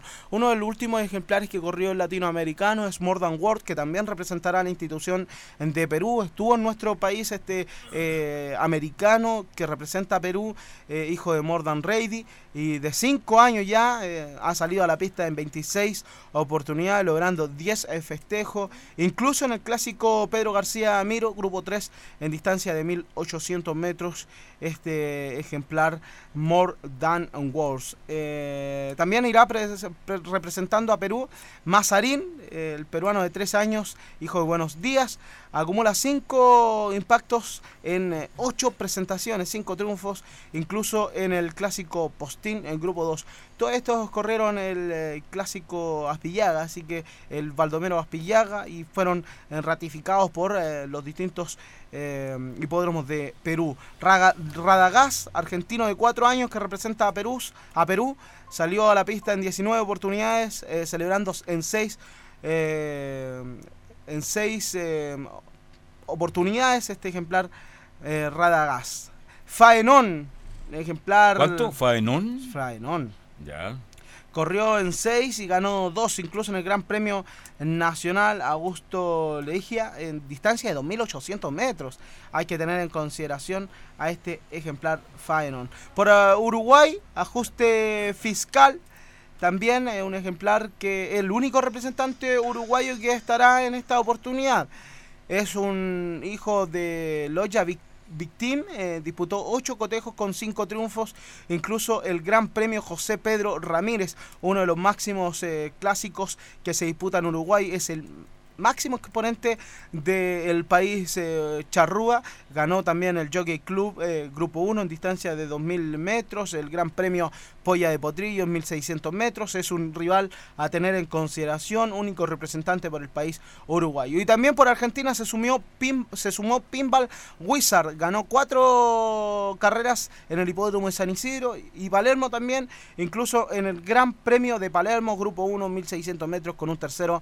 En el Gran Premio Internacional Joaquín eh, de Anchorena, Grupo 1, 1600 metros. Es un ejemplar que hay que tener en consideración, pero ha corrido en el Palermo. Es difícil también que corra en eh, San Isidro. Lo bueno de este latinoamericano, Carlos, con respecto a todos los últimos Ya. latinoamericanos, que hay bastantes ejemplares ganadores de Grupo 1. Y eso eh, muestra una, una calidad de una calidad para, para ver eh, la carrera de este día. Lo mejor de. Latinoamérica. Es lo mejor de Latinoamérica. Incluso en, el último, en los últimos años quizás no han venido los mejores exponentes de los distintos países, pero creo que en esta oportunidad, eh, siendo Argentina favorito inmensamente, al tener eh, netamente ganadores de Grupo 1, hay que tenerlo en consideración, pero también la delegación chilena. Pero siempre hay sorpresa. Siempre hay sorpresa. Los brasileños eh, son los que más han ganado en tierras eh, trasandinas. Eh, Chile, Chile ha ganado solamente una vez en el eh, 2013 con eh, el ejemplar Quick Casablanca, la monta de Gonzalo Ulloa y Juan Pablo Baeza. Puede darse este tridente entre Juan Pablo Baeza, Gonzalo Ulloa y Patricio Baeza también. Así que eh, son temas a considerar. Jinetes que ya tienen larga experiencia. Jorge González, Gonzalo Ulloa y también Kevin Espina, que quizás hace sus primeras armas al eh, nivel eh, latinoamericano. Eso Una pregunta, este, usted como se va más rato a Buenos Aires, este, mm, ¿cómo practican los caballos allá? Tan, de- ¿Solicitan la pista central? ¿Se la facilitan igual que en el fútbol para que vayan conociendo la pista antes de la gran carrera? Hay una pista que está acondicionada para los ejemplares del latinoamericano, también una villa hípica eh, que se le facilita a todos los representantes de los distintos países. Esto se viene haciendo hace ya bastante tiempo. Se hizo acá en Chile, en el Derby, eh, o sea, más bien en el Valparaíso Sporting, que dejó un altísimo nivel en cuanto a la preparación. Eh, hizo una villa hípica pero muy acondicionada, con aire acondicionado para los distintos profesionales, incluso con piezas para algunos cuidadores. Qu- Quedó en altísimo nivel aquel- en aquella oportunidad. Quizás no, no tuvo la muy buena recepción el Club Hípico de Santiago, pero eh, con lo que realizó el Valparaíso Sporting en el último tiempo se han eh, tratado de equiparar eh, los Pero, distintos pero el jinete, el caballo, ¿tiene la opción de correr antes de en esa pista? Tengo entendido de que están en conversaciones para que uno de estos días de la ¿Cómo semana... se dice en el fútbol? Reconocimiento de cancha. ¿Ahí quieren, pueden reconocer la pista? Sí, eh, tienen eh, derecho a reconocer la pista, pero también están tratando de que los distintos ejemplares hagan un galope para que tengan más conocimiento de ella. Pero sí tienen una pista habilitada para ellos eh, que están a un costado del hipódromo de San Isidro, un hipódromo de San Isidro que también está ambientado para todo el público y también para los propietarios de los un muy distintos lindo lugar. ejemplares. Un excelente lugar y que cuando usted fue, creo que hoy en día está aún mejor, más acondicionado para los distintos eh, propietarios. Yo, fui a conocer a Leguizamo y no estaba. y sabe también otra de las cosas, una de las marcas más importantes del latinoamericano, Carlos, es el Long le- la marca de relojes Long Jeans, que representa ya hace un Lo tiempo. veo, lo veo con un de vuelta a usted, no sé. Y es por eso que le quería tocar este tema, porque hay un concurso de los trajes, como uno anda vestido en los distintos hipódromos. Y el embajador de la marca, adivine quién es. ¿Quién es? Un deportista muy destacado en su tiempo, Andrés Agassi. Ah, mira, Andrés. Así Agassi, que ya. él estará encargado y será jurado también de el, de este jurado. ¿Y cómo se la premia la vestimenta? ¿Por elegancia, por sobriedad, por... ¿ah? La elegancia. La elegancia. La elegancia, la vestimenta. ¿Usted es favorito entonces? Sí, pues paga un peso 10. Porque la otra vez cuando vino para acá y se fue al hipódromo, ¿cómo se cambió acá en la radio usted? Sí. ah? Quedó como un gentleman. ¿ah?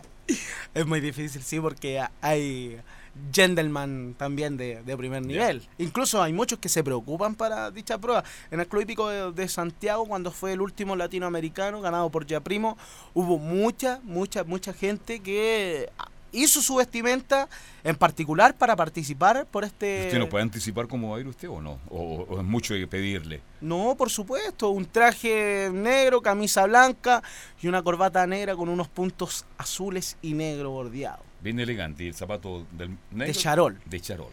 Imagínese. Bien ele- y con ese corte, Vamos a tirar pinta. ojalá no se quede en Buenos Aires con esa pinta. ¿ah? En una de esas, quizás. Se, se queda con una chica ahí en la valle, en Florida, en el barrio San Isidro.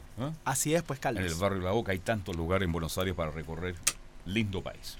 Bueno, y los dejamos cordialmente invitados. Estaremos eh, eh, tratando de arreglar una entrevista que le realizamos a Carlos Heller el día viernes en el Club Hípico de Santiago. Vamos a tratar de tenerla para el día de mañana porque conversa de todo con respecto a la institución de Blanco Encalada, de los bajos premios que, o más bien de las bajas remuneraciones que ha tenido la institución de Blanco Encalada después del estallido social, también de los participantes. Él es criador y copropietario de uno de los representantes chilenos como Masterpiece. Estará viajando el sábado, el eh, día viernes ¿Ya? Por la mañana, eh, reconociendo también a los distintos ejemplares. Así que todo eso vamos a tratar de tenerlo para el día de mañana en un amplio material, cerca de 10 minutos. Aquí me, fan- entrevista me, me manda una Carlos foto Heller. justamente Waldo Más. ¿eh? También estuvimos con Sergio Inda en el Hipódromo Chile, con Javier Guajardo Esta ganando. el viernes me la envió Waldo y, usted también me la envió. Sí, ¿ah? pues. Muy bien, el logo ahí destaca toda la presencia de Portal. ¿ah? Ahí estamos presentes como eh, Radio Portales en los distintos hipódromos, eh, eh, haciendo crecer aún más eh, la hípica. Mucha gente que ha tenido mucha buena recepción con respecto a esta nueva intervención de Estadio en Portales. El saludo para Juanito el Hípico que me dijo, mándeme un saludo. Oye, Juanito Lípico, lo escucha, es, que se le enfermo la hípica. Sí. Eh, usted, usted lo conoció, yo lo Sí. presenté, es enfermo la hípica, así que está en sintonía todos los días. Y cuando vuelva de vuelta dice que le va a tener un sandy, pero ¿para qué le cuento? ¿Ah? ¿Ah? Con una empanadita me... Ahora, me si le, da- conformo. si le entrego un buen dato, Bueno, pero eso me tenéis que mejorarlo. Sí, lo, va- lo vamos a estar mejorando. Hemos estado medio ciegos en el último tiempo, hay que decirlo. eh, pero volviendo a Argentina, vamos a volver con las pilas recargadas. Y esperamos que la próxima semana sí o sí tengamos un ganador. Espero que el jueves voy a hacer unos contactos. Desde Argentina le voy a, le voy a recomendar uno para acá, para Chile. Ya. El jueves en el Hipódromo Chile. ¿Sabe por qué? Porque qué? el Hipódromo Chile siempre te paga más, pues. Sí, oiga, yo le deseo que le vaya muy bien. Fabián, ¿qué edad tienes tú, Fabián? 26 años. Es un tipo muy joven, este, es su primer viaje en avión, este, lo veo muy seguro, muy tranquilo y que tenga una linda experiencia. Siempre este viaje, este viaje usted no lo va a olvidar nunca. No, por Yo supuesto. recuerdo el primer viaje, yo lo hice a Uruguay, a Paysandú, al interior, 55 grados de temperatura y nunca lo olvidé, hace muchos años, era muy niño y ese es el primer viaje que uno nunca olvida. Después ya vendrán muchos más.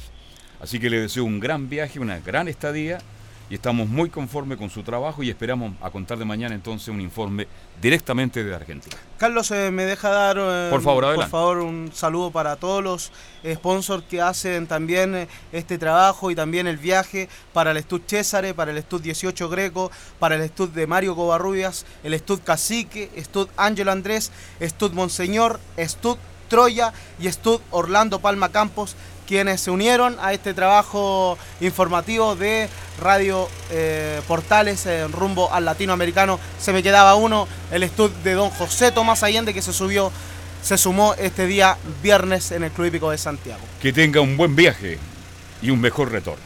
Muchísimas gracias Carlos. Hasta mañana desde Argentina con toda la información de la hípica. Nos vamos. Nosotros mañana a las 13 horas con 30 minutos comienza Estadio Portal y termina con este gran bloque que es la hípica. De las 13.30 a las 15 horas. Buen viaje. Hasta mañana.